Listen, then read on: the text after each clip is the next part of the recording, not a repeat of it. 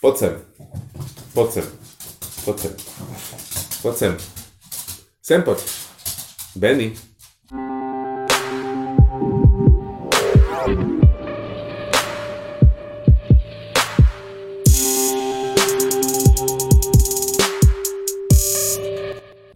Vítam poslucháčov NTCastu.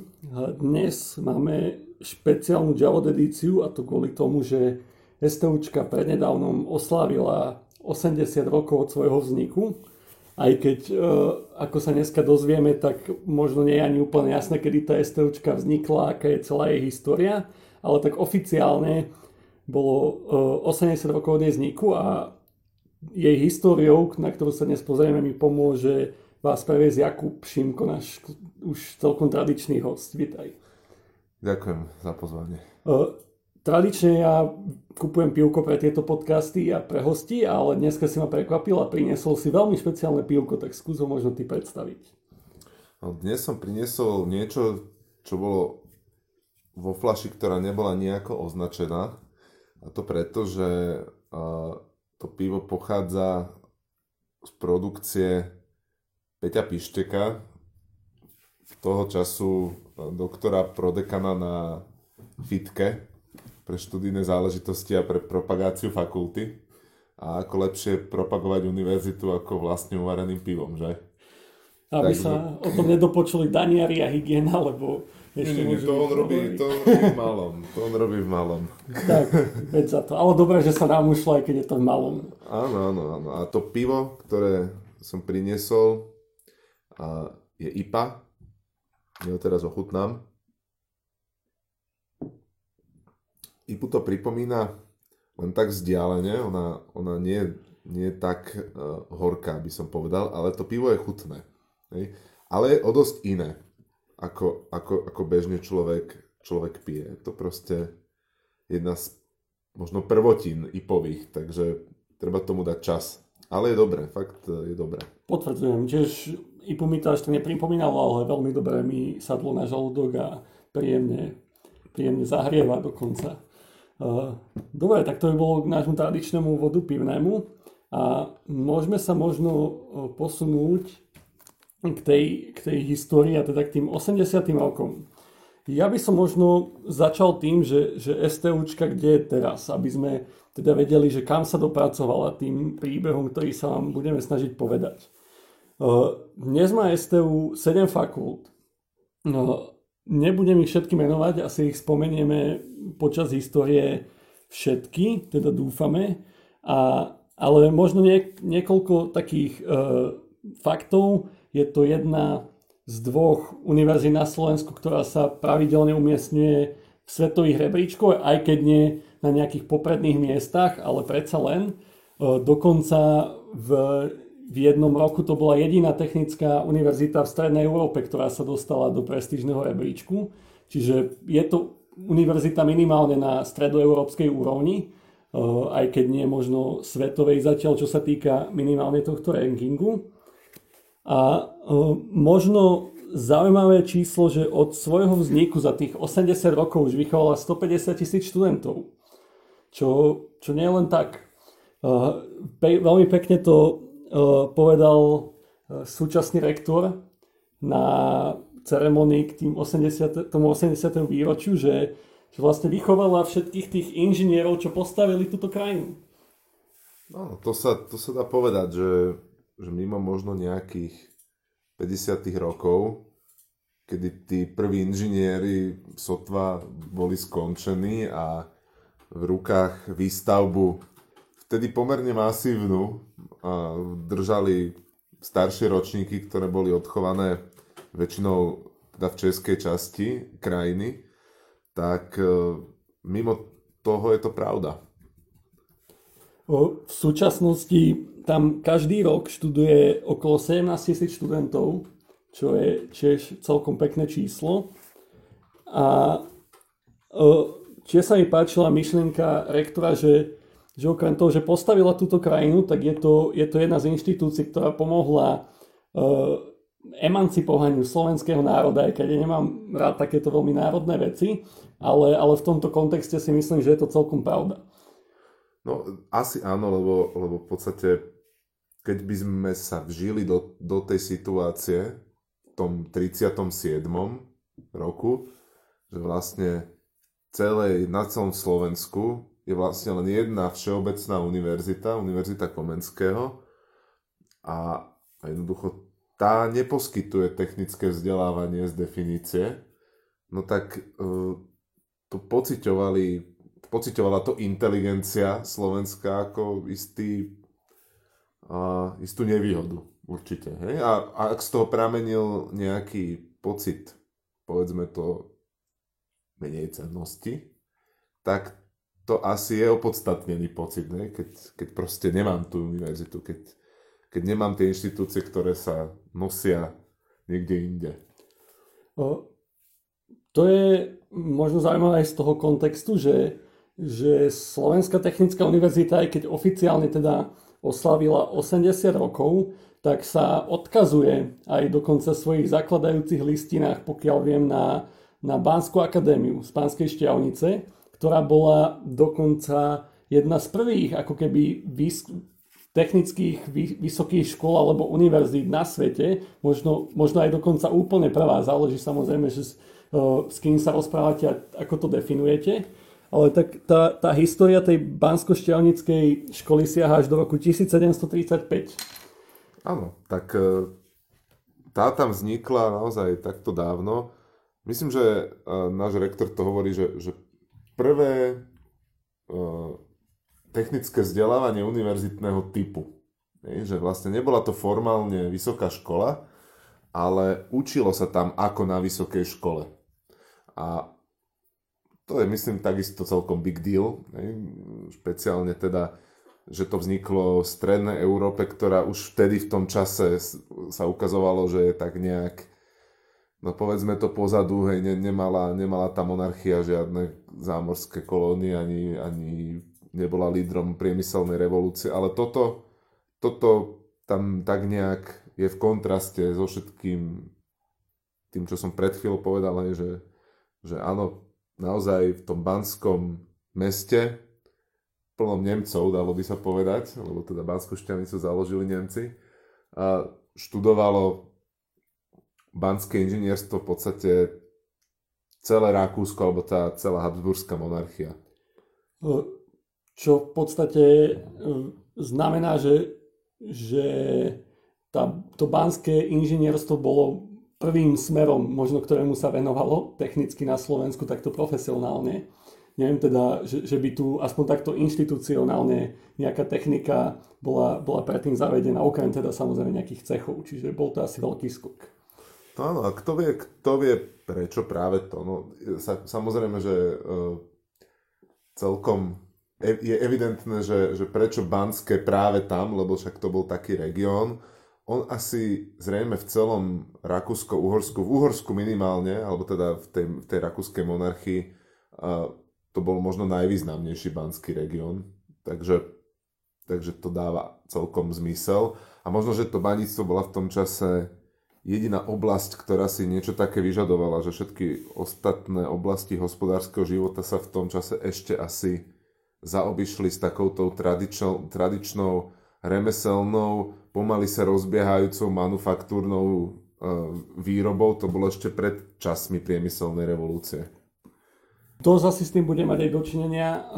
Maria Teresa, ktorá teda na školstve na Slovensku je podpísaná tak, že doteraz sa učí ako za Marie Terezie, čo možno už nie až tak dobre, ale teda minimálne v tom čase to bolo celkom prelomové a podpísala sa teda aj pozdních tohto vysokého školstva, kedy ona vlastne premenila túto Bánsku školu na akadémiu v roku 1762. Áno, tak to, bol, to bola súčasť e, takého celkového svetenského absolutizmu a toho režimu, že, že toto podporoval. No. Typické pre možno monarchie alebo absolutistické režimy je celkom, že, že neboja sa až tak technického vzdelania, lebo inžinierov potrebuje každý, ale skôr tie humanitné smery sa možno často snažia potláčať, lebo tie vedú viac k zamýšľaniu sa nad politikou, ale samozrejme neznamená to, že technici by zase boli nejako pod, poddajní. možno ďalší zaujímavá vec, že keď potom neskôr o 20 rokov pomaly v roku 1794 založili v Paríži Polytechnickú školu, tak v podstate skopírovali štruktúru a výučbu z tejto bansko akadémie. A nebola to jediná škola, ktorá ju skopírovala, bolo ich niekoľko nasledovne. Toto som si nikdy e, tak explicitne neuvedomil. A ja som vedel už predtým teda, že Ecole Polytechnique e, bola vlastne prvou univerzitou takéhoto typu vo Francúzsku. Ona je dodnes veľmi prestížna. Hej, dalo by sa možno povedať, že e, z tých Grand École je, je najvýznamnejšia. Hej, že tam je veľký problém sa dostať. No a že čerpala z Banskej akadémie v Šťavnici, tak to je len potešiteľné. Ďalšia zaujímavá vec, že o nejakých 50 rokov neskôr vznikol na tejto akadémii akademický senát, čo je, čo je vec, ktorá funguje na univerzitách doteraz a je to, je to pomerne dôležitá inštitúcia, aj keď si to častokrát študenti možno neuvedomujú. A má teda dosť dlhú históriu, že to bolo v roku 1846. No, ale to si musíme povedať, že či to malo aj kontinuitu, lebo teda akademická samozpráva je jednoznačne princíp, ktorý ktorý k univerzite podľa môjho názoru patrí a na západe hej, sa aj pravdepodobne držala celý ten čas, ale u nás to tak nebolo. Ten, ten senát na tej Banskej akadémii síce vznikol, ale s jej zánikom, to si tiež môžeme povedať, že ako, zase zanikol a keď bola zriadená, teda SVŠT, no tak tá žiaden akademický senát nemala. To bolo v podstate riadené štátom priamo, teda za komunistov jednoznačne, hej, tam, tam rektora menoval minister školstva, ak sa nemýlim, a, a v podstate to bol absolútny vládca tej, tej univerzity. A akademické senáty vznikli v podstate až po nežnej revolúcii. Že tam bola 150 ročná pauza pomaly, ak správne počítam tak rýchlo z hlavy. A možno zaujímavé, že teda v tom novembri, keď sa štrangalo na námestí, sme si nevy, nevydobili len akože slobodu v štáte, ale akademickú slobodu, čo, čo vedia ako oceniť ľudia, čo, čo sa vzdelávajú, venujú sa akadémii, že, že aké, je to, aké je to dôležité mať túto slobodu. E, tu ma napadla historka, ktorú si mi povedal pred začatím natáčania tohto podcastu, ktorá sa k tomu celkom viaže. Ako, ako jeden, jeden STU, profesor z STU si nemohol užívať napríklad takej akademickej slobody. No tak, e, tak to nebolo, že nielen akademickej slobody, ale v podstate takej osobnej slobody. Keď, to, keď, keď chceš, tak majetkovej. A bol aj výhodený. Bol jeden, áno, hej, bol jeden veľmi šikovný človek, volal sa Čabelka a Jozef Čabelka a on, on bol strojár, zaoberal sa zváraním a dokonca vynašiel nejaký špeciálny spôsob zvárania, vôbec tomu nerozumiem, ale, ale jednoducho vynašiel ho niekedy na koncom 40 rokov. No a on za neho dokonca dostal aj cenu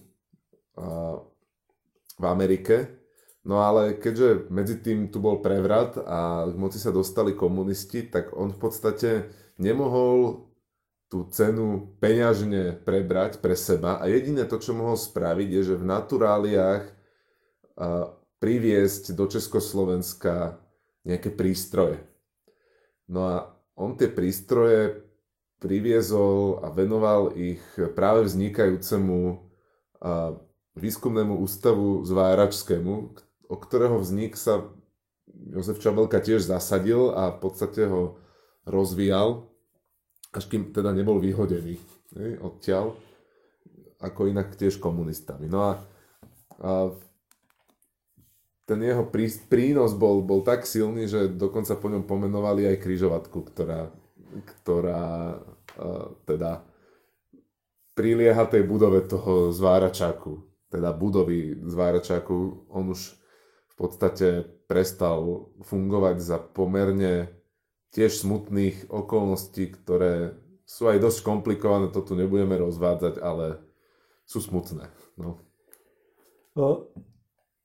Ďalšia vec, čo tiež bola možno trošku smutná a ktorá sa ale dotýka podľa mňa aj celkom súčasnosti, je už spomínaný zánik tej e, Akadémie Banskej Štiavnici a jej úpadok nastal podstate okolo roku 1867, keď sa tam zmenil vyučovací jazyk z nemeckého na maďarský, čo bolo v podstate politické rozhodnutie ale samozrejme stade odišlo kopa profesorov, študentov a tak ďalej a, ten, a ten, tá akadémia upadala až nakoniec zanikla. E, prečo vravím, že je to možno zaujímavé aj z dnešného pohľadu, e, ako sme začali s tým, že STU je na stredoeurópskej úrovni možno porovnateľná, tak čo majú spoločné špičkové svetové univerzity je, že väčšinou majú vyučovací jazyk angličtinu a všetko sa tam učí po anglicky.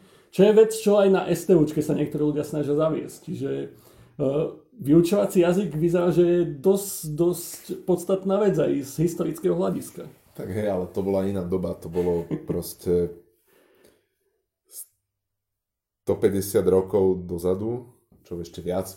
No ale nie vlastne, to bolo presne pred 150 rokmi. Áno, áno, presne pred 150. 1867, to je samozrejme rok Rakúsko-Horského vyrovnania. Pre, preto došlo k tomu, tej zmene toho jazyka. No lenže tu bol problém samozrejme v tom, že tí Nemci, poťažmo Česi, oni jednoducho nemali nikdy v pláne rozprávať po maďarsky. Maďarčina nebola svetovým jazykom. Hej. To situácia, že by sme sa teraz na STUčke rozhodli zmeniť e, vyučovací jazyk na angličtinu kompletne, by s týmto bola ťažko porovnateľná, lebo tu ide naozaj o svetový jazyk, hej, a mali, mali by to tí študenti skôr chcieť.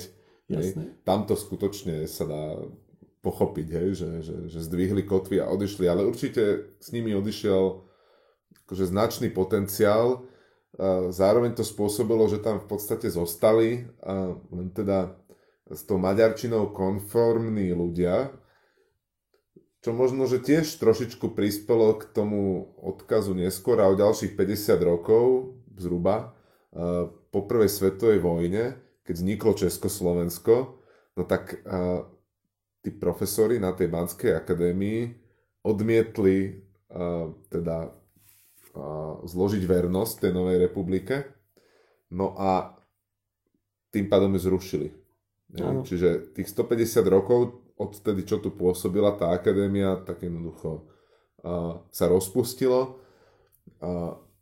čiže bola tu proste asi 20-ročná pauza, než, než vznikla STU a tam sa síce deklaratívne môže o nejakej nadväznosti hovoriť, ale povedzme si, alebo teda nalejme si čistého piva, a tým niečo teda naznačujem, a že, že jednoducho tam nejaká kontinuita reálna veľmi byť nemôže, pretože každá inštitúcia je inštitúciou predovšetkým preto know-how a, a tie procesy, ktoré, ktoré, ktoré nosia len a len tí ľudia, ktorí tam pôsobia.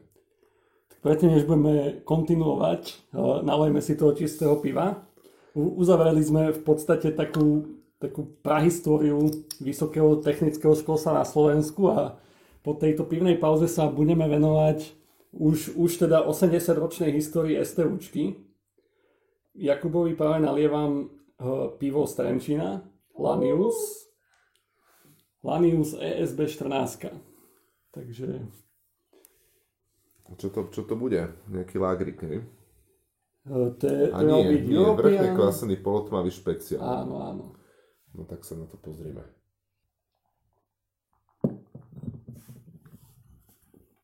Bol tam taký vysoký tón. Vysoký tón. To je prvá vec, čo ma napadlo pri pri odpiti z tohto. Kysla, kyslastý dojazd. Kyslastý dojazd. No zaujímavé pivo. Lanius mám pocit, že sa špecializuje v týchto kyselkavých pivách. Veľa, veľa zaujímavých majú s kyslým dojazdom. Čiže je to niečo, niečo možno iné, ak chcete vyskúšať. Dobre, toľko k rýchlej pivnej pauze a poďme ďalej. Možno skočme opäť, opäť do súčasnosti, predtým sa pozrieme na už 80-ročnú históriu STUčky. Na tej slávnostnej ceremonii k 80. výročiu dostal, dostal cenu jeden, jeden celkom významný absolvent STUčky a dostal cenu, cenu uh, Juraja Hronca. Jura Hronca. Jura Hronca, pardon. Ku ktorému sa ešte vrátime, lebo, lebo to je veľmi dôležitá postava. Ale tak ten, ten významný absolvent bol náš súčasný prezident, čo možno veľa ľudí nevie. On... No, áno, no on je fejkar.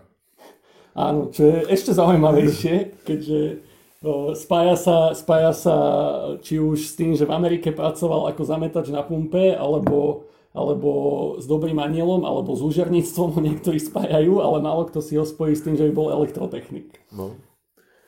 Tak ono z fejky, z fejky vzýšlo viacero politikov, napríklad Vladimír Palko. Ten tam dokonca prednášal.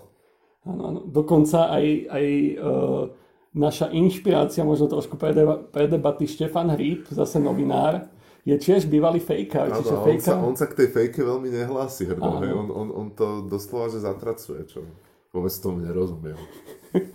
čiže vyzerá, že na fejke sa zaujímavé veci dejú, uh, ale možno, aby sme spomenuli ešte zo pár aj zaujímavých, uh, nielen možno vždy pozitívne mien, ale uh, skúsme aj iné fakulty, napríklad zo strojníckej fakulty je Bela Bugara. To tiež asi veľa ľudí nenapadne, že, že tento uh, Matuzalen slovenskej politiky je vyštudovaný strojár. Možno, možno tá, taká tragikomickejšia postava je Lubomír Jahnátek, ktorý... Bela Bugár pre teba nie je dosť tragikomický? A... Akože... Dobre, ale to, on, on iba vyštudoval STUčku, bohužiaľ Aha, jasné, áno. Jahnatkovi sa spája tragikomédia aj to, že, že získal profesúru na, na STUčke. Nie, pozor. Profesúru má od, od Tuke. Od Tuke? Aha. No. OK, tak to som si pomýlil. Ale minimálne, minimálne vyštudoval teda materiálno-technologickú fakultu STU v Trnave Dokonca aj manželka bývalého prezidenta bola absolventka uh, stavebnej fakulty, čiže Silvia Gašparovičová. Čiže už prez, minimálne v prezidentskom paláci boli dvaja absolventi za tú krátku históriu. Áno, tak Gašparovič, myslím, on bol právnik však. Uh, áno, Kovač, no prokurátor. Kovač, no prokurátor. A, a Kovač, neviem, čo bol Kovač? Kováč, Kováč neviem, čo bol, pravdu povedať. Teda, mal by byť zo strojníckej fakulty podľa mena, ale... áno, áno. Ale inak neviem, no. E, ešte jedna tragikomická postava, predtým, než sa dostaneme možno k takej zaujímavej, je Jirko Malcharek, známy z kauzy Gorila, ktorý vyštudoval strojníckú fakultu. Ale tak to je iba taký krátky zoznam, určite o mnoho viac aj, aj tragikomických, aj netragikomických postav. Jedna, ktorá mňa zaujala a ktorú by som rád spomenul, je e, Ružena Bajči, ktorá momentálne je profesorkou elektrického inžinierstva na e, univerzite v Kalifornii, čo je veľmi, veľmi známa a uznávaná univerzita umiestňovaná v top rebríčkoch minimálne technických škôl. A teda ona získala uh, aj mástra, teda inžiniera, aj PhD na elektrotechnickej fakulte, čiže fejka. Čiže fejka vyzerá, že, že má silných absolventov po všetkých stránkach. No, áno. Poďme ale môžeme naspäť tomu prezidentovi a teda k Jurovi Hroncovi. Prečo, prečo dostal prezident cenu Jura Hronca ako prvý v histórii? No, on dostal, on sa to presne volá, že medaila Jura Hronca. No a uh, Volá sa tak preto, že vlastne Juro Hronec to bol slovenský matematik a bol to veľký aktivista pre vlastne vznik vysokého školstva na Slovensku vôbec. On sa angažoval e, pri vzniku viacerých vysokých škôl. No a okrem iného teda aj SVŠT, pričom boli prvým rektorom. Čiže Jur Hronec bol, bol našim prvým rektorom a to je myslím, že dosť na to, aby, aby sa po ňom pomenovalo ocenenie. No a on inak e, pochádza z jednej dedinky, ktorá sa volá Gočovo, niekde na južnom strednom Slovensku. A viem to preto, pretože e, študoval som na gymnáziu Jura Hronca v Bratislave No a tam e, bola okolo neho, bol okolo neho postavený taký malý kult osobnosti. No a, a mali sme dvoch profesorov, profesora Demačka a Kospera, ktorí, teda jeden je matematik, druhý informatik a, a oni organizovali každý rok výlety do toho Gočova, také, také putovné, k jeho rodisku. On je tam inak aj pochovaný, ten Juro Hronec, takže, takže aj kvôli tomu.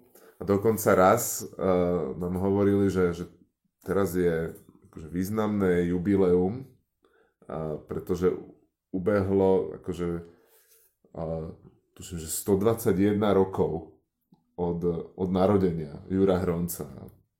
Proste, že čo za jubileum to je? No lenže to je 11 na druhu. to je vážne. Ďalšie také bude 12 na druhu, čo je 144, čo bude až niekedy, neviem kedy. Aj také výročia bývajú u matematikov. Ale pred Jurom Hroncom, a už si spomenul prekrát tú skratku e, SVŠT, teda Slovenská vysoká škola technická, ktorá teda oficiálne bola založená v roku 1939, čo ale by nám nevychádzalo, keďže STU má uh-huh. už 80 rokov, čiže 2 roky nám chýbajú. A tie 2 roky, keď hovoríme o tej kontinuite, preto, preto to rátam ešte aj tie 2 roky predtým, lebo SVŠT vlastne bola premenovaná E, Vysoká škola technická doktora Milana Rastislava Štefánika, ktorá vznikla ale v Košiciach. E, vznikla v Košiciach, ale čoskoro v roku 1938 už bola v Martine, pretože ľudia, čo trošku študovali históriu a podľa všelijakých volebných výsledkov ich na Slovensku čoraz menej, tak v roku 1938 Košice pripadli po viedenskej arbitráži Maďarsku. Čiže sme prišli, prišli o Košice. No a nakoniec teda po Mníchovskej dohode a viedenskej arbitráži a po krátkej zastávke v Martine skončila, skončila táto vysoká škola Milana Rastislava Štefanika v Bratislave a premenovala sa na Slovenskú vysokú školu technickú. V prvom školskom roku ešte teda v Martine, kedy začala výužba, študoval iba 63 študentov, čo je možno zaujímavé. No. A po 80 rokoch vyšlo z nej už 150 tisíc študentov. To je celkom zaujímavý rast. Tak narastlo to. No neviem, neviem, kedy bol ten najväčší nárast. Ja predpokladám, že tá univerzita sa naozaj prvých 10, možno 15 rokov vôbec budovala personálne a potom to muselo naskočiť, lebo predpokladám, že technické vzdelávanie bolo pre komunistov viac menej aj celkom dôležité, že oni potrebovali reálne tých ľudí mať, ktorí boli schopní budovať ten socializmus ale to by asi aj prirodzene nastalo. To už sme spomenuli, že absolutisti radi majú technicky vzdelaných ľudí, lebo tých potrebujú. No, ale takisto medzi nimi nestrpeli takých, ktorí, ktorým to pálilo aj v inom, v inom smere. Áno, áno. Možno ešte vec, čo mňa, mňa vždy pozastavila pri tom, som na začiatku spomenul, že ja nemám moc, moc rád taký Eh, nacionalistický uh, patetizmus alebo slovník, aj keď akože niekedy má svoje opodstatnenie.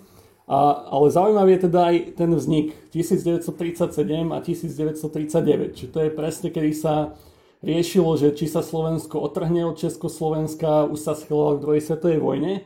Vtedy boli tie veci vybičované na Slovensku, už Hlinková slovenská ľudová strana mala v podstate uh, moc na území Slovenska Podpísalo sa toto podľa teba nejako na tej inštitúcii na začiatku, alebo, alebo to skôr bolo podľa teba fakt výsledkom už dlh, dlhšieho snaženia? Ako, tak toto snaženie sa... bolo dlhodobejšie. Ono v podstate prebiehalo počas celej existencie Prvej republiky. Až tak do tej histórie nevidím, viem si predstaviť aj hypotézu, alebo teda viem si predstaviť aj také vysvetlenie, že teda uh, keď už to vyzeralo s Československom bledšie, jednoducho aj medzinárodná situácia a tak ďalej, tie autonomistické tendencie minimálne teda boli, boli silnejšie, že v rámci takého nejakého epismentu sa rozhodla tá Praha, lebo teda vtedy Československo bolo unitárny štát, tým Slovákom tú univerzitu teda nakoniec dať. Hej. To je dôležité to, poznamenať, že... To možno, to možno bola, bol taký impuls, že až pre, prečo až vtedy.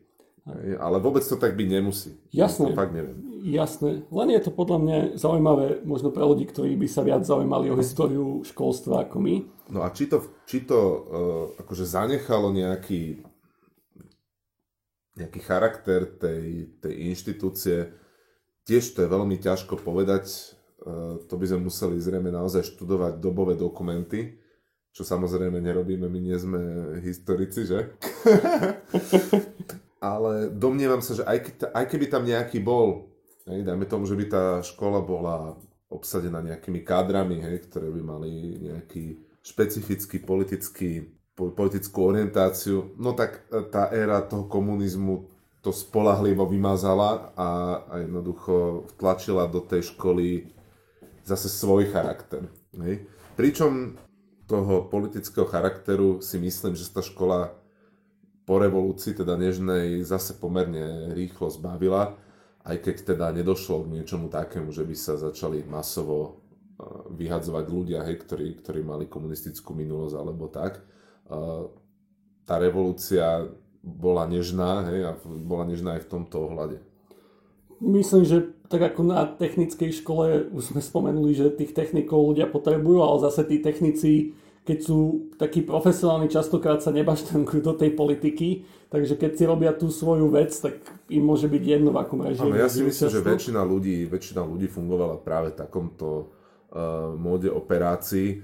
Uh, dokonca skutočne napríklad ten Palko, hej, tak on myslím, že už pred revolúciou tu pôsobil ja mám dokonca taký pocit, že práve na týchto pracoviskách, nielen na, na STUčke, ale napríklad aj na SAUKE, hej, ale aj na, na, na UKčke, na prírodných uh, vedách, tam boli také tie ostrovy pozitívnej deviácie, ktoré, ktoré sa ale nejako veľmi neprojektovali na vonok. Hej. Oni jednoducho uh, boli pozitívne, ale uzavreté smerom dovnútra. To znamená, že relatívne slobodná atmosféra tam vládla, tí ľudia tlačili tie svoje, povedzme aj výskumné ciele, aj keď s tým výskumom v takej podobe, ako poznáme dnes, tým pojmom sa tak operovať nedá hej, pre, na, na tú dobu. To určite nie, lebo však nedalo sa len tak bežne, dajme tomu, ísť na konferenciu, kde, kde človek chcel, hej, alebo, alebo publikovať v zahraničí. To bol, to bol problém. Hej, ale, ale ten výskum sa robiť dal, však konec koncov aj kade čo tu vzniklo. Možno ešte taká zaujímavá otázka, že 63 študentov, že je to, dá sa to vôbec nazvať vysoká škola? Ale tak áno, však e, keď to malo ten charakter, čo by som ja za to dal, kebyže uh, môžem mať na miesto 250 študentov, tých študentov iba 25. To by som ich mohol poznať aj po mene a asi by som ich naučil oveľa viac, než naučím tých 250. Dobre, možno je zaujímavé, že čo sa, čo sa tam v tom 39., keď už to bola teda Slovenská vysoká škola technická, ešte nie univerzita, k tomu sa dostaneme, učilo. E, bolo tam vtedy 6 odborov, ešte neexistovali fakulty a boli to odbory inžinierského staviteľstva, špeciálnych náuk, lesnického a polnohospodárskeho inžinierstva, strojného a elektrotechnického inžinierstva, chemicko-technologického inžinierstva a obchodného inžinierstva. Čiže dokonca aj ekonomické smery ešte boli vtedy na Vysokej škole technickej, z čoho možno vychádza vec, čo veľa, veľa ľudí z STUčky, minimálne ešte keď ja som bol na škole, nemalo rádo, že ekonómovia majú titul inžinier, čo sa zmenilo po, po veľmi dlhom čase, očividne. Áno, no, tak dokonca aj fakulta obchodného inžinierstva existovala niekedy v 50 60 rokov, mám pocit. A potom sa nejako začlenila do niektorej z fakult, myslím, myslím, že do stavebnej to bolo. No áno, no tak vtedy sa, vtedy sa veci nazývali kúsok iným smerom. No tak ja si napríklad neviem predstaviť, čo mohol byť odbor špeciálnych náuk. Tam asi bolo všetko, čo sa nikde inde nemestilo. Áno, my, my... presne, presne. Other kategórii. V poriadku. No tak áno, tak tieto odbory, to si, to si netreba predstaviť tak, ako ten pojem chápeme dnes, ale to boli naozaj časti inštitúcie. Oni sa potom naozaj mnohé iba formálne premenovali na fakulty a ďalej sa to vyvíjalo. Tých dnešných 7 fakult, ktoré tu máme, v podstate vždy vzniklo nejakým rozdelením, hej, prípadne zlúčením, ale teda tých rozdelení bolo viac. Týchto, týchto nejakých starších fakult, čiže napríklad odbor strojného elektrotechnického inžinierstva, tak to je niekedy v 50. rokoch, keď sa rozdelilo na elektrofakultu a na strojníckú fakultu.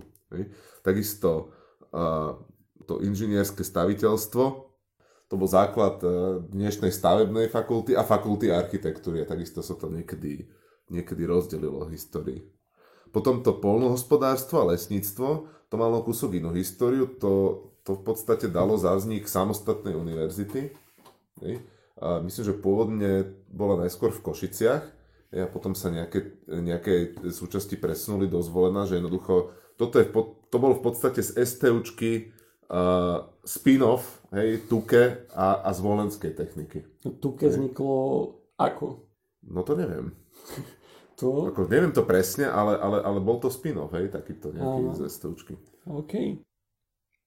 Lebo teda takto, hej, že, že, že tieto univerzitné spin-offy, keď to takto poviem, to aj s Ukáčkou tak bolo. Hej, že Ukáčku, teda Univerzitu Komenského, prišli v tom 20. roku, hej, lebo vtedy na Slovensku akože nebola žiadna univerzita, tá pôvodná Bratislavská univerzita, ktorá sa volala Alžbetínska, tak to boli tiež sami Maďari, ktorí odmietli ako vernosť republike.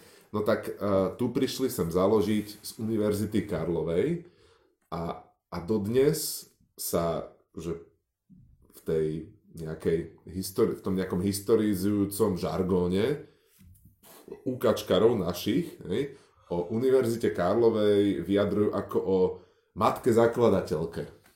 Už si tu spomenul niekoľko, niekoľko tých delení a spájaní. E, čiže hej, v 51. roku sa oddelila e, strojárska, strojárska e, fakulta od elektrických inžinierov. V 76. sa oddelila fakulta architektúry v 86. vznikla naša fakulta v Trnave, jediná mimo Bratislavská, ktorá sa teda oddelila od strojárskej a vznikla materiálovo-technologická. Čiže tá má, tá má fakulta trošku kratšiu históriu, ale máme aj mladšie fakulty. Ale dostávame sa teda 86. to už je 3 dní pred, 3 roky pred revolúciou a v roku 91 1. apríla Slovenská národná rada prijala na zákon, ktorým zmenila názov a teda možno aj nejako poslanie obsah zo Slovenskej vysokej školy technickej na súčasnú Slovenskú, technologickú, te, Slovenskú technickú univerzitu v Bratislave. Bolo to len zmena názvu, alebo bola to aj zmena inštitúcie? Možno, že tým chceli nejakým spôsobom naznačiť, že, že tú transformáciu, akou, akou to prechádzalo. Ono tým spôsobili v skutočnosti takú menšiu PR krízu tej univerzite, pretože celé bývalé Československo ju poznalo ako SVŠT hej, a zrazu sa začalo používať nejaké STU, no tak e, v skutočnosti trvalo nejaký čas, než, než sa tá značka znovu uchytila. Hej, to, to naozaj tento rebranding e, z pohľadu PR nepomohol veľmi.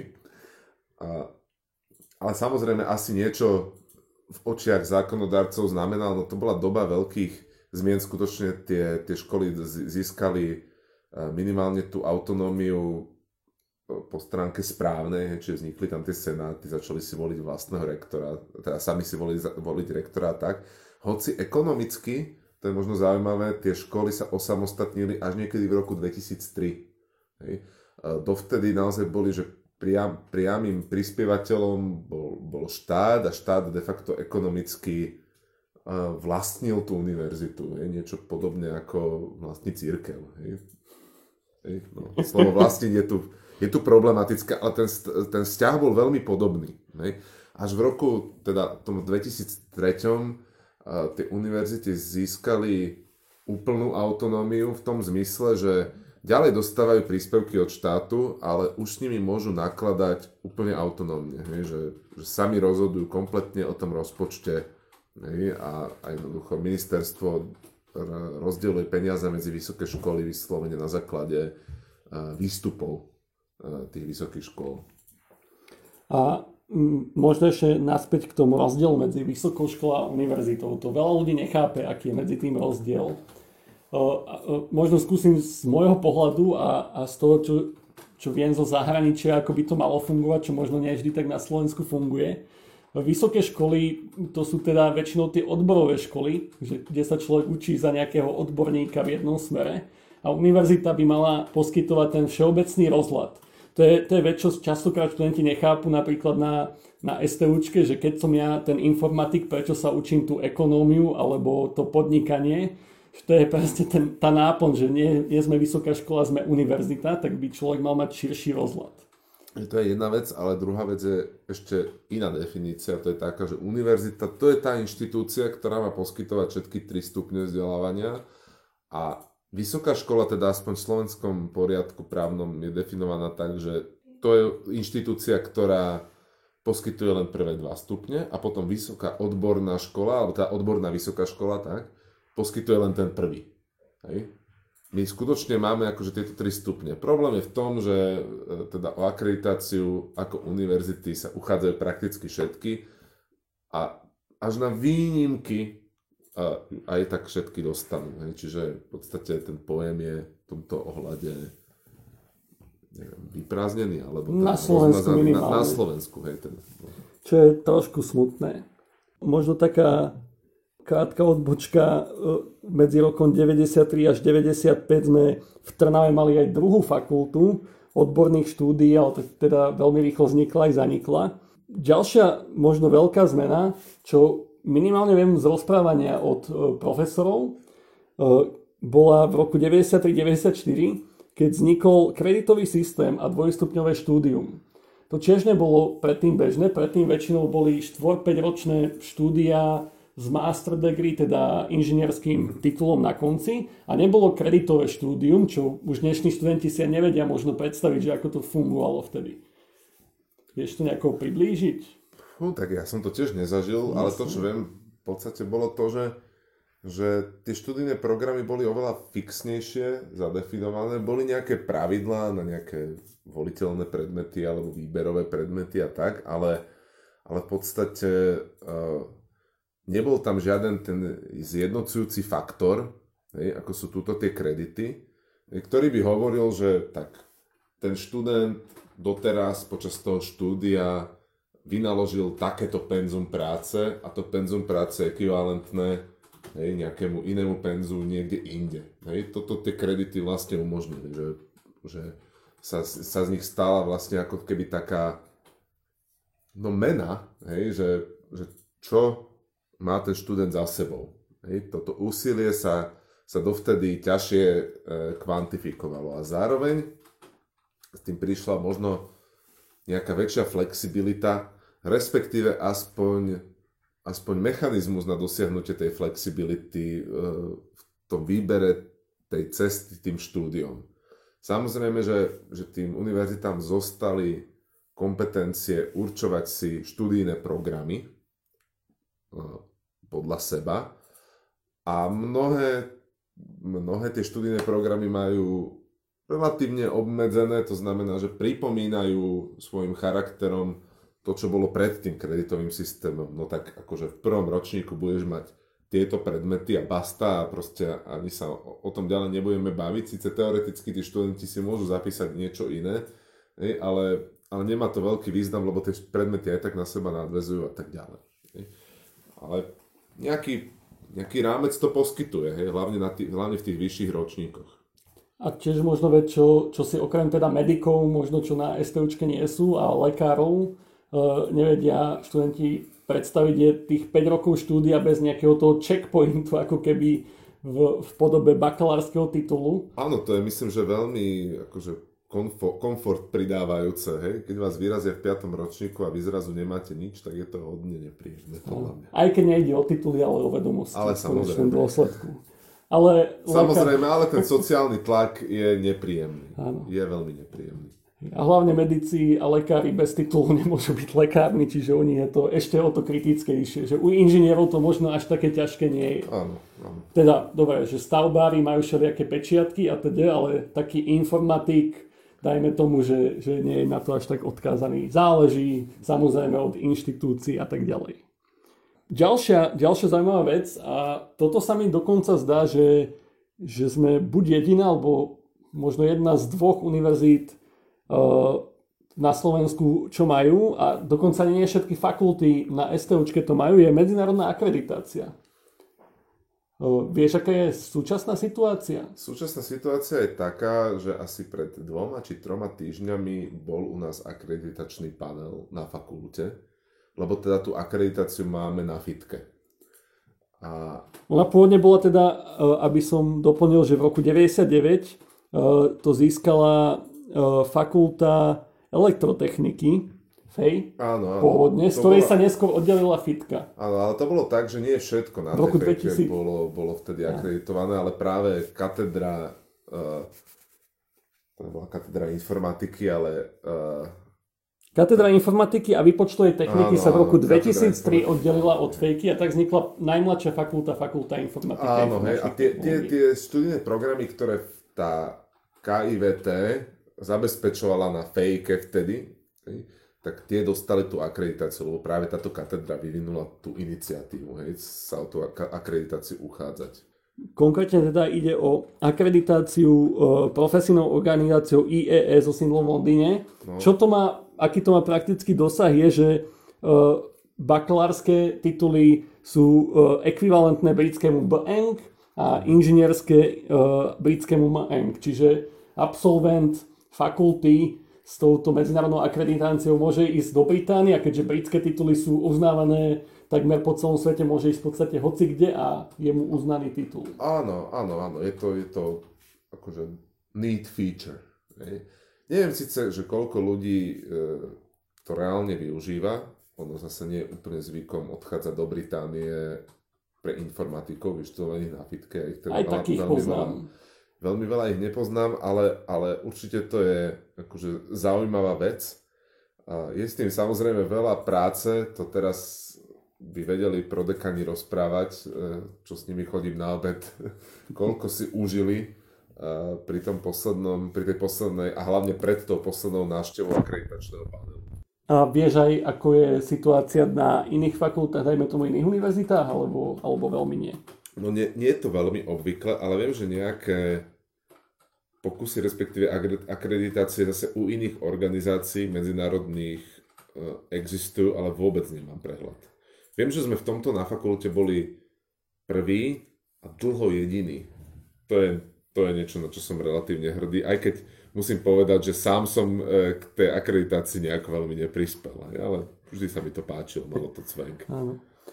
Myslím, že to dôležité minimálne z toho hľadiska, že tí študenti vedia, že, že to má minimálne takú úroveň, aká je požadovaná aj v zahraničí. Že nepodliezame laťku. Dobre, keď sa presunieme naspäť do súčasnosti, tak uh, spomenuli sme na začiatku, že máme 7 fakult, už sme spomenuli, ako sa nejako delili a ako postupne vznikali, ale tak aby sme to zhrnuli. Uh, v súčasnosti sú to stavebná fakulta, strojnícka fakulta, fakulta elektrotechniky a informatiky, Fakulta chemickej a potravinárskej technológie, Fakulta architektúry, Materiálovo-technologická fakulta e, so sídlom v Trnave, jediná mimo Bratislavská, a Fakulta informatiky a informatických technológií, ktorá je najmladšia, e, a informačných technológií, ktorá je najmladšia, ktorá má teda iba 14 rokov oproti 80-ročnej histórii STU. Možno tu zacitujem z oficiálnej stránky e, našej univerzity, našej alma mater v podstate, čo môžeš potom vysvetliť, keď budeš odpovedať na moju otázku, že čo to je. STU chce byť modernou výskumnou vzdelávacou inštitúciou, pričom nadvezuje na odkaz Banskej akadémie v Banskej šťavnici, kde boli položené základy technického vzdelania na našom území.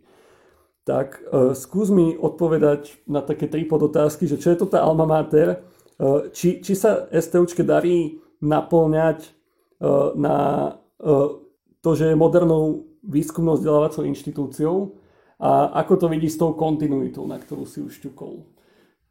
No alma mater to je len výraz označujúci, že univerzita, z ktorej pochádzam, kde som vyštudoval, je úplne presne, ne, nepoznám etymológiu, uh, že ako to vzniklo. O ľudí ani toto neviem možno. Nej. Keď ty vieš, tak povedz. Neviem, neviem, tiež, tiež viem iba, že, že to označuje ako, že školu, ktorá ma vychovala, vychovala, z ktorej pochádzam. Čiže... Druhá otázka bola, že či sme modernou vedeckou, vedeckou a vzdelávacou výskumnou inštitúciou. Tak vzdelávacou aj výskumnou inštitúciou rozhodne sme. Ako ten výskumný charakter univerzity je cítiť, výrazne ho cítiť. A na niektorých fakultách možno ešte viac ako ten vzdelávací. Teda z pohľadu študentov to tak nevidno, hej, ale, ale skúste, skúste zájsť do iných zákutí na tej fakulte, než do takých, kde sa bežne pohybujete kvôli výučbe a uvidíte že tam toho oveľa viacej, než, než si možno myslíte. Čiže toto, toto určite sme, že či modernou, no tak uh, to by som asi povedal, že áno, ale s výhradami, samozrejme, lebo teda nikdy sa nemôžeme uspokojiť, že teda sme na, na špici modernity. My samozrejme uh, využívame všetky možné výdobytky modernej doby na uľahčovanie uh, našich procesov, skutočne, čo sa týka len našej fakulty, akože informatiky, tak no tam uh, si sami aj programujeme niektoré systémy, ktoré potom využívame vo výučbe a vo výskume, takže, takže v tomto ohľade je to v pohode, teda po tom technologickom ohľade, ale, ale vzdelávanie nie je len o technológiách, je aj o nových metodách pedagogických. No a v tomto podľa mňa máme u nás rezervy.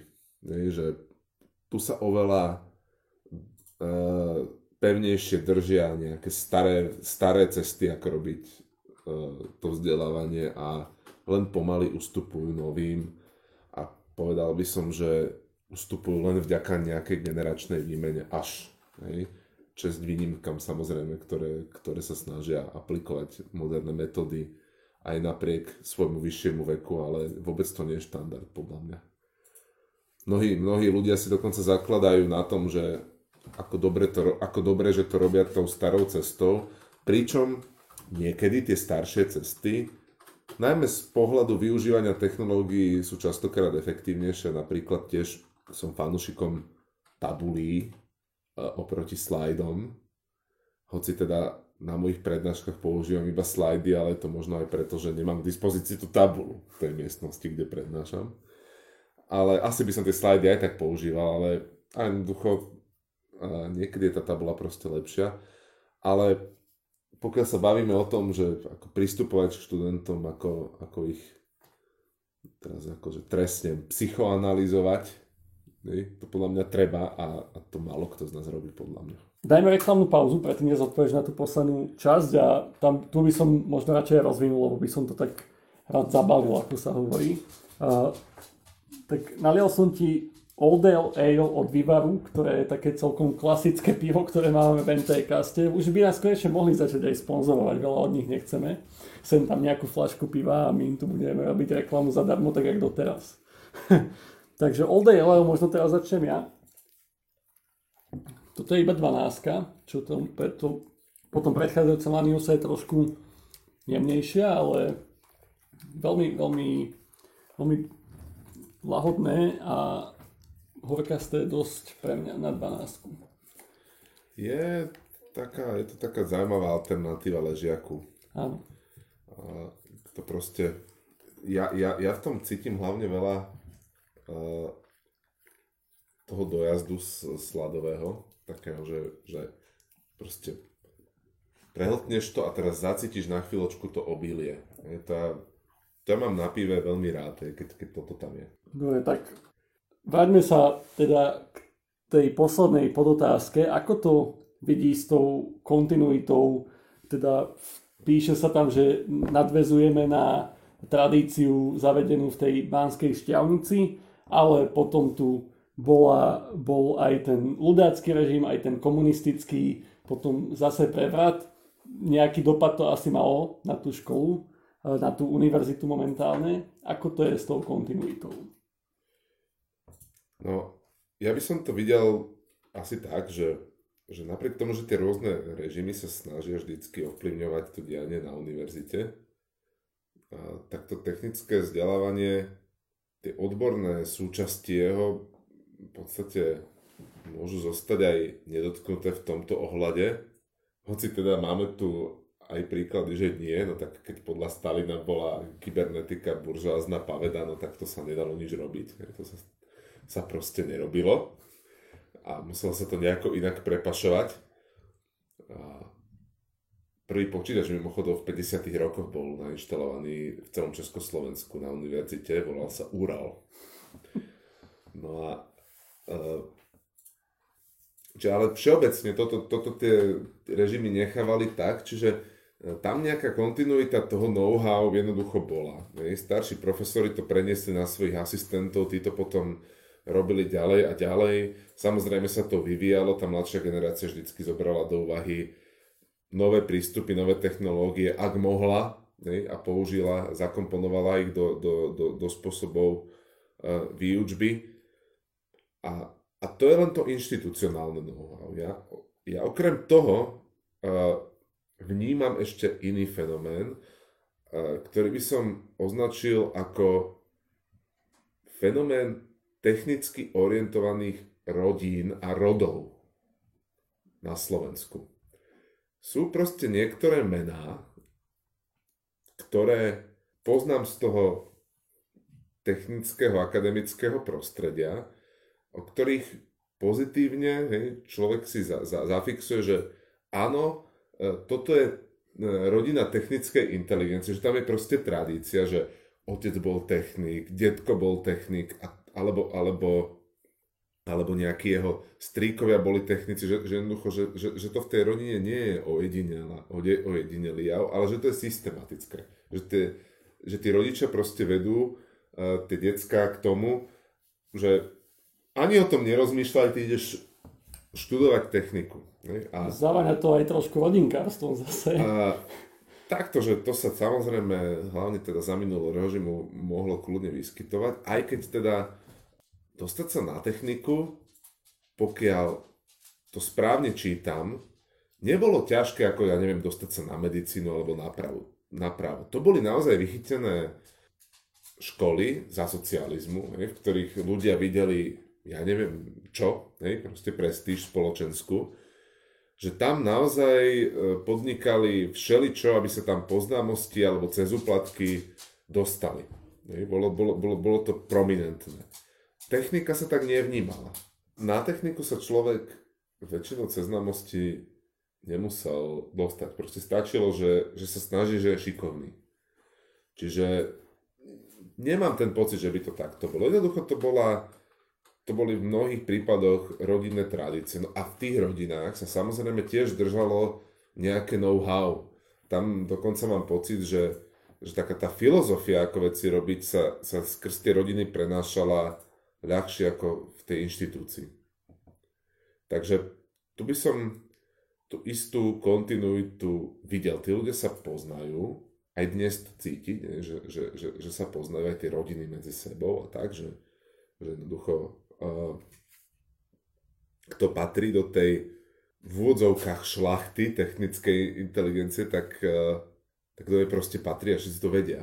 A to zaváňa to... tými elitami, čo teraz ľudia moc nemajú radi. Áno, ale, ale tam nie je problém zase... zase ja neviem, že tie elity sú zlé, len chápeš. Nie je problém sa medzi, medzi ne zase dostať. To je, také, to je taký otvorený klub. Tam, tam každý podľa mňa dokáže urobiť dieru, ale zároveň proste niektoré rodiny sú v tom už dlhšie, keď to takto poviem. Hej.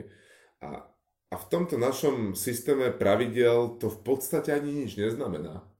Je to len také, že a viem, to meno, hej, to je spojené proste s, s technikou alebo s, te, s, te, s technickým vzdelávaním. No.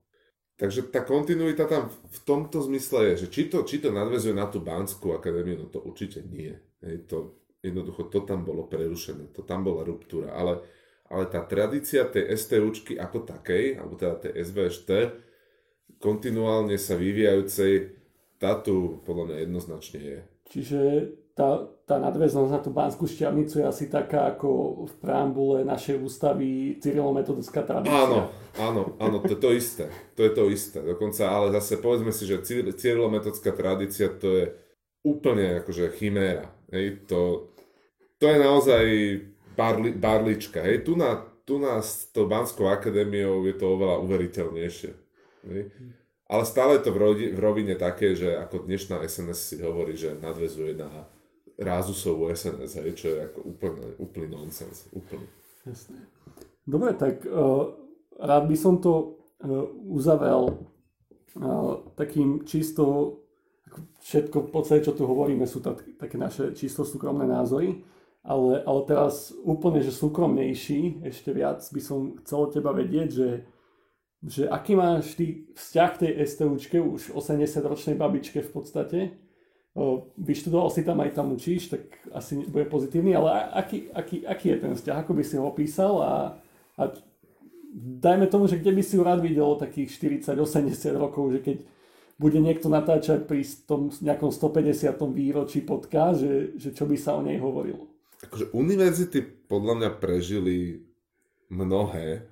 Univerzity v podstate od stredoveku, možno, že nie technické, ale, ale všeobecne univerzity prežili v podstate od stredoveku celú tú turbulenciu renesancie, následne baroka, následne osvietenstva, následne tej priemyselnej revolúcie a všetkých týchto moderných e, atrakcií ako, ako svetové vojny a podobne. Hej, proste toto všetko tie univerzity prežili ako inštitúcie. Oni sa transformovali, ale v podstate toto je pre mňa uh, nie že dôkaz, ale je to indikátor, že, že ešte ďalej prežijú. Ono dokonca sa dá celkom, existuje taká metodika, že ako odhadovať, že ako dlho tu ešte veci budú.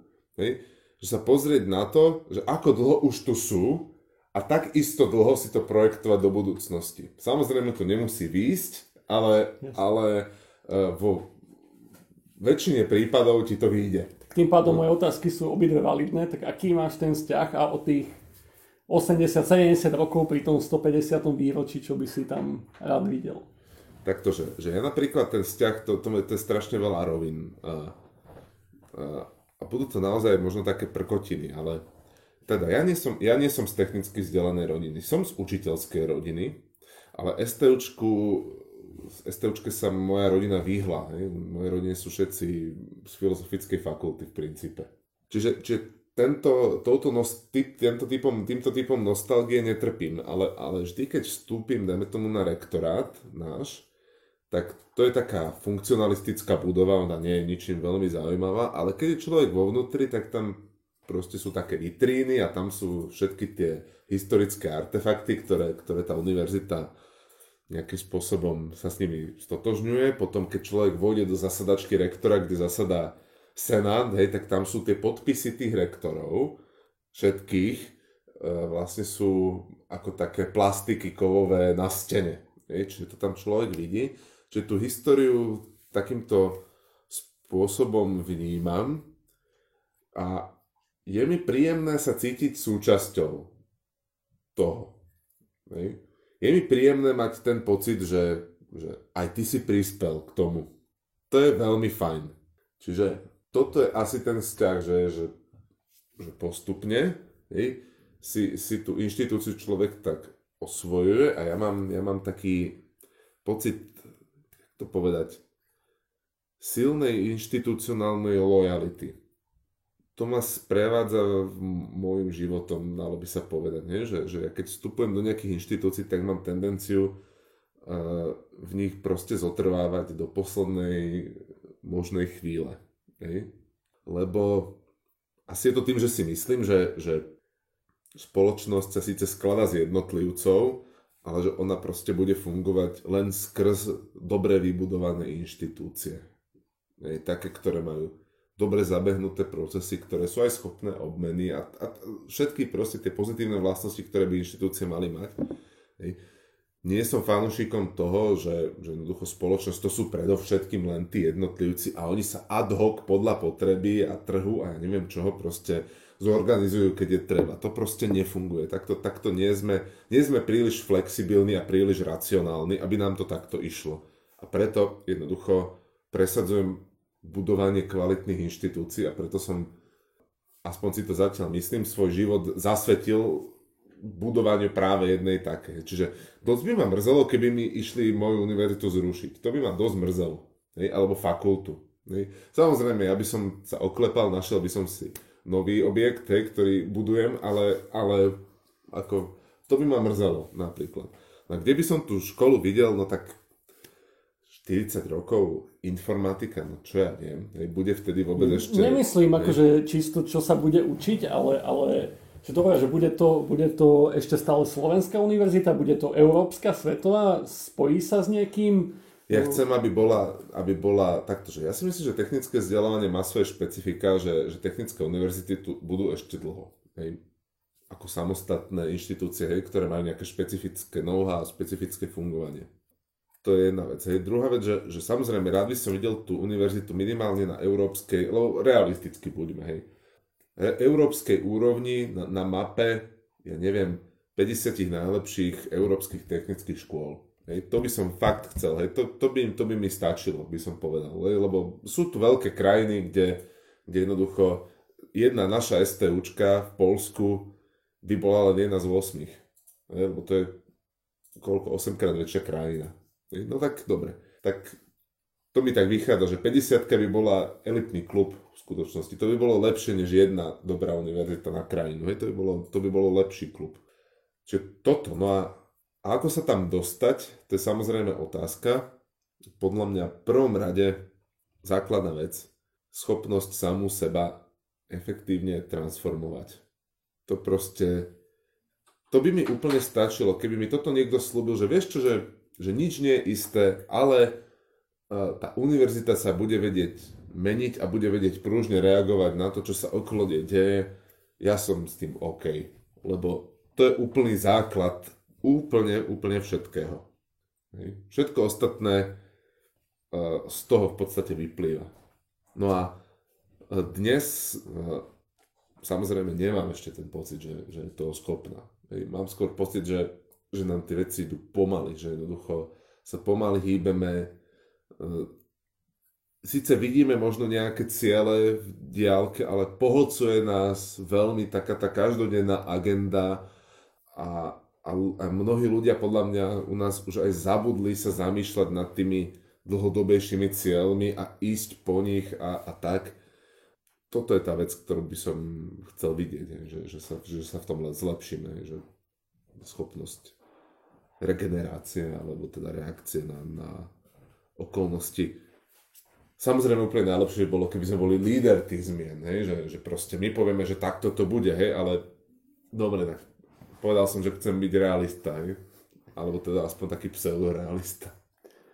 No, ja som v tejto debate skôr taký uh, diablo advokát a podrývač sem tam, uh, že čo bolo teda zlé alebo zaujímavé. Ja ale, nevšimol.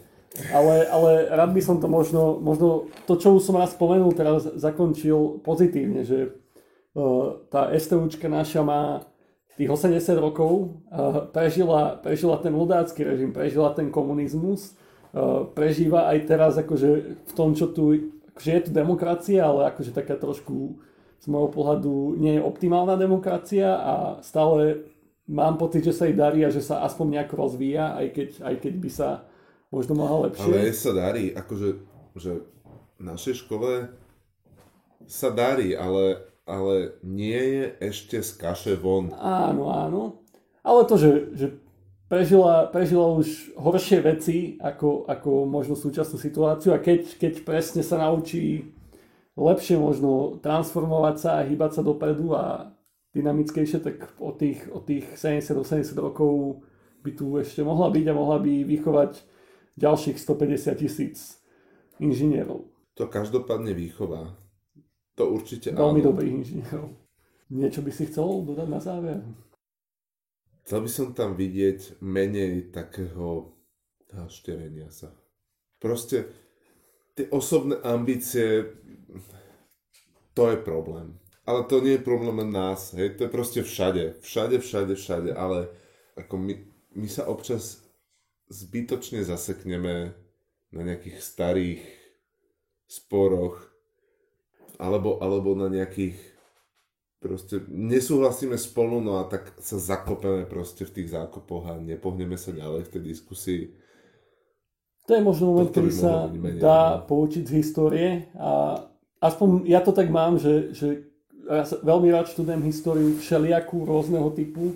Veľakrát na v rôznych miestach nájdem veci, čo sa mi aj v osobnom živote osvedčia, alebo mi podkryjú takú pokrievku, že, že prečo sa deje to, čo sa deje. Tak možno aj, aj táto história tej STUčky by nám mohla povedať viac, ako sa hýba do budúcnosti, aj keď samozrejme to nie je, nie je uh, všeliek, ale vždy je dobré poznať históriu, aby sme presne neopakovali minimálne tie chyby, čo tu už Ale to, čo sme tu dneska hovorili, to bolo, to bolo dosť povrchné z tohto pohľadu, áno. lebo to, čo by bolo skutočne potrebné, by bolo to, že niekto by napísal fakt tučnú buchlu o tých vzťahoch, hej, o konkrétnych ľuďoch, v podstate rok po roku skoro až kroniku a možno, že by to mohla byť kronika, ja neviem.